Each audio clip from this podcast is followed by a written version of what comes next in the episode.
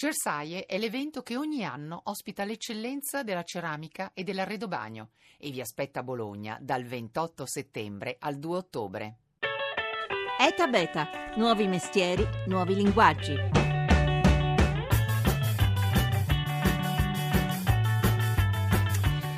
Da sempre le storie si ascoltano, ma con eh, la rivoluzione digitale adesso le storie si ascoltano e insieme si narrano. Pubblico e autore, cioè, si fondono e se prima le forme del racconto erano distinte a seconda dei mezzi di fruizione, come un libro, un film o una canzone, adesso le linee narrative si mescolano in una rete che gli esperti chiamano transmediale. Buongiorno, 11.45 minuti in questo momento. Buongiorno da Massimo Cerofolini, benvenuti a Eta Beta, etabeta.rai.it se volete, se volete scriverci oppure potete inviarci sms al 335 699 2949. Fino a venerdì a Torino è in corso la 67esima edizione del Prix Italia organizzato dalla RAI e quest'anno dedicato al potere delle storie. Questa mattina sarà premiata la migliore storia che appunto utilizza nei suoi snodi narrativi una miscela di tecniche tradizionali e innovative. Con noi c'è il curatore di questo concorso che vede cinque finalisti da tutta Europa. Buongiorno Riccardo Poligneri. Buongiorno, buongiorno a voi. Allora, dopo secoli in cui i confini di una storia erano molto chiari, internet e i social network hanno fatto un po' saltare tutte le regole del racconto. In che cosa consiste oggi la transmedialità? Transmedia è eh, ormai il passo successivo a quello che c'era prima, la TV sul web o la radio sul web. Pensare un progetto in termini trasmediali vuol dire progettarlo fin dall'inizio, fin da subito, in modo che la storia, il racconto si dipani contemporaneamente su molte piattaforme. Mm, la radio, la TV, il web, i social, ma anche libri, articoli di riviste, mostre, convegni, dipende, ci sono progetti transmediali che possono coinvolgere letteralmente centinaia di migliaia di persone, a volte nazioni intere. E tutto questo richiede poi una grande testa che tenga unito tutto, perché eh, se prima eh, gestire un romanzo o gestire un film era difficile, adesso eh, gestire una mescolanza di mezzi che poi portano la, un unico racconto, un'unica forma espressiva è ancora più difficile. E lì avete portato cinque casi di tutta Europa, eh, tra cui anche uno della RAI che eh, si chiama Rai.rai, Rai scritto R-A-Y. Eh, di che si tratta, Riccardo Poligneri? Sì, Rai è un quello, l'evoluzione di quello che una volta si chiamava un portale, in realtà è ben più e ben oltre di un portale, è un esperimento eh, dove ehm, molte, eh, molti contenuti transmediali originati da anche serie tv molto note eh, per la RAI, insomma Un posto al sole per esempio, ma, ma, ma anche altre, vengono sviluppate in una forma eh, che è completamente rinnovata eh, e, online, nativamente online.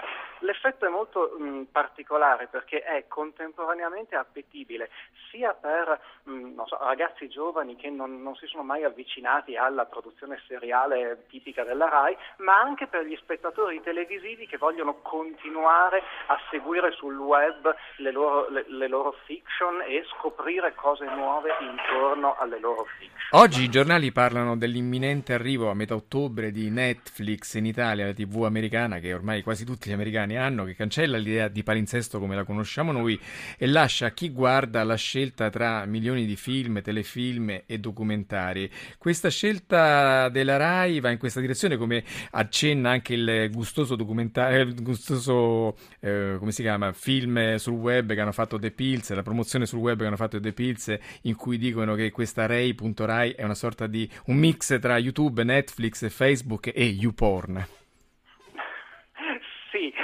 Eh, io penso che se posso dirlo onestamente, sia anche qualcosa in più.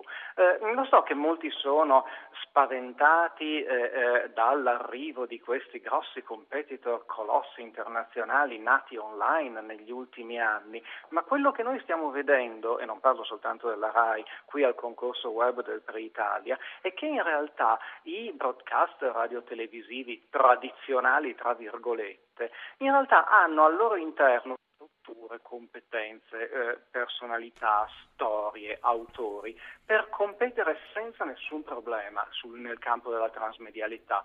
Adesso Ray è un progetto appena nato, veramente, si sente proprio l'odore della vernice fresca, è, ma la cosa interessante è che ha una spinta propulsiva ehm, e può diventare nel corso di, e diventerà quasi sicuramente, inevitabilmente, nel corso di pochi anni in grado di essere perfettamente alla pari come, eh, come attrattiva per, per i giovani, per esempio. Allora, vediamo un po' chi ha già carburato in questa direzione, che tipo di esperienza può raccontare raccontare. Buongiorno a Gianluca Manca. Buongiorno, buongiorno a tutti. Gianluca Manca, napoletano e ideatore di Intert Wine, la piattaforma di racconti collaborativi fatti con video, testi e musiche. Ci spieghi un po' di che si tratta e che rapporto c'è magari con questa iniziativa della RAI? Sì, eh, Intert Wine è un, un portale, una piattaforma web che è nata sul web ehm, che met- cerca di mettere insieme tutte le skills, le, le qualità dei, dei, nostri autori, degli autori della nostra community. In generale c'è un autore che inizia una storia, eh, quindi che dà l'incipit a una storia, e il resto della community può arricchirla eh, seguendo la traccia che appunto ha scritto l'autore con dei contenuti, contenuti che possono essere testi, eh, video, eh, immagini, disegni, insomma tutti i contenuti multimediali che sono disponibili sul web. E quanti sono gli aderenti alla vostra comunità?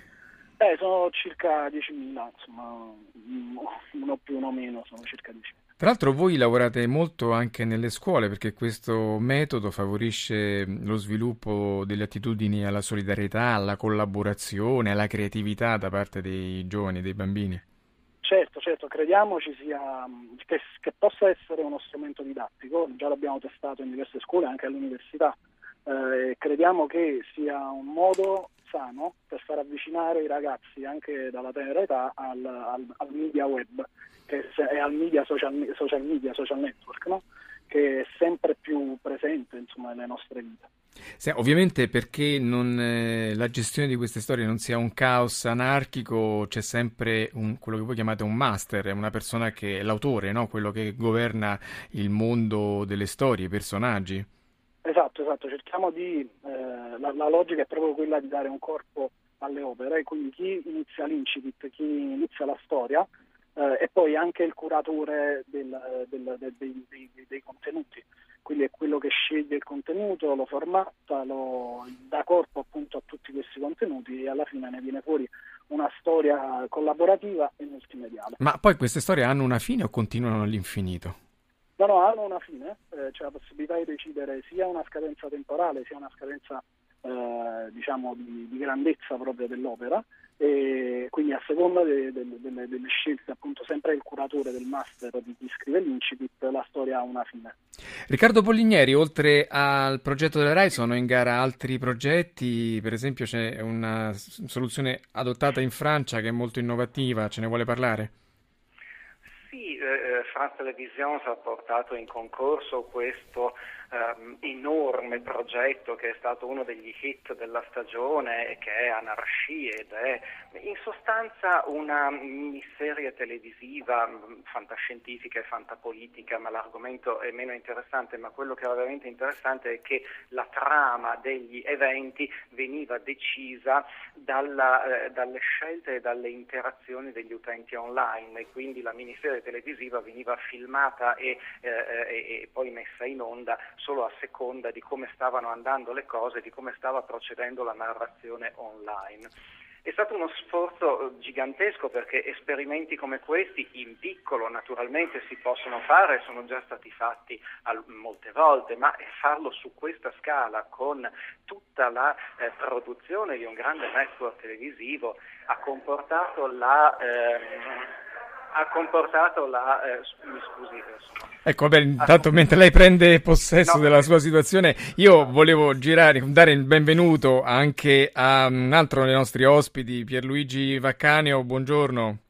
Buongiorno, buongiorno a tutti. Grazie. Cofondatore di TV Letteratura, allora ci diceva un po' nella difficoltà dell'ambiente in cui sta Riccardo Poligneri, che sta, ricordo sta proprio alla premiazione, quindi tra pochi minuti sapremo chi è il vincitore eh, di questi nuovi esperimenti di, che in qualche modo vanno verso una definitiva fine dell'ascoltatore, dello spettatore così passivo come l'abbiamo sempre conosciuto e si reinventano le storie, ma si reinventano anche le storie già scritte come fate voi di TV Letteratura. Ci racconti un po' la vostra attività? Sì, esattamente. Noi partiamo da questo presupposto che esistono delle storie, i grandi romanzi della letteratura italiana per esempio, che hanno bisogno di una nuova occasione eh, per essere avvicinati al lettore. Questa nuova occasione ce la danno i social network che possono essere utilizzati come strumenti, attenzione questo è molto importante, non come fine del nostro progetto, ma come strumenti per riattivare la lettura, una lettura che deve essere lenta e condivisa, quindi una lettura proprio come si fa eh, in un certo senso, come si faceva in un certo senso un tempo e come oggi dobbiamo recuperare, ritornare a farla. Come funziona tutto questo? Eh, immaginiamo di prendere un testo come possono essere i Promessi Sposi di Alessandro Manzoni e di leggerlo eh, secondo un calendario di lettura, un capitolo ogni tre giorni, con l'obiettivo, questo capitolo che leggiamo ogni tre giorni, di andarlo a riassumere utilizzando i 140 caratteri di Twitter. E tutto questo cosa ci porta a fare? Se io devo fare un riassunto brevissimo di un capitolo importante come quello dei Promessi Sposi di Alessandro Manzoni, questo capitolo lo devo leggere profondamente, lo devo possedere, devo eh, ovviamente sentirlo mio e quindi l'unico modo per farlo è leggerlo anche più di una volta. E tutto questo abbiamo iniziato a farlo nel 2012, abbiamo iniziato a farlo con gli utenti normali del social network appunto di Twitter e oggi lo facciamo anche con le scuole. Infatti ho citato proprio i Promessi Sposi di Alessandro Manzoni proprio perché è il primo esperimento che abbiamo portato e abbiamo scelto il testo che tutti noi da, eh, da, lettori e da studenti abbiamo approcciato in maniera più o meno eh, no, eh, sbadigliante. Sì. Esatto, esatto. Eh, e questo, questo, percorso fatto con più di 100 scuole in tutta Italia eh, ci ha dimostrato che i ragazzi approcciando il testo con il tramite del social network, probabilmente di un linguaggio che loro sentivano vicino, comunque meno eh, invasivo, meno, meno eh, così rispetto a com'è l'approccio didattico, hanno letto dall'inizio alla fine il testo, proprio perché dovevano giocare ad un gioco su Twitter. Oltre al riassunto, poi è possibile fare parafrasi, variazioni, diventare come dire, gestire il profilo Twitter di, di Don Abbondio, di qualsiasi personaggio, creare raccolte, insomma, eh, certo. anche qui le varianti sono davvero infinite. Quanti siete adesso intorno alla vostra ah, comunità? Attu- attualmente abbiamo 17.000 follower eh, sui nostri account, abbiamo costruito una piattaforma perché crediamo che appunto questi giochi possano essere eh, fatti su una piattaforma che sia nostra proprietaria, che è attualmente candidata al premio che fare eh, e abbiamo realizzato più di 350.000 tweet, micromessaggi, micro riassunti diciamo, della letteratura che quindi se vogliamo vedere questo dato da un altro punto di vista sono 350.000 letture dei testi che abbiamo proposto attraverso i nostri giochi. E tra l'altro domani a Matera presentate la versione tweet di Orgoglio e pregiudizio che ha visto impegnati durante tutta l'estate un migliaio di vostri iscritti. E anche voi, Gianluca Manca, quindi Intert Wine, darete il via a ottobre a un concorso per le migliori opere trasmediali.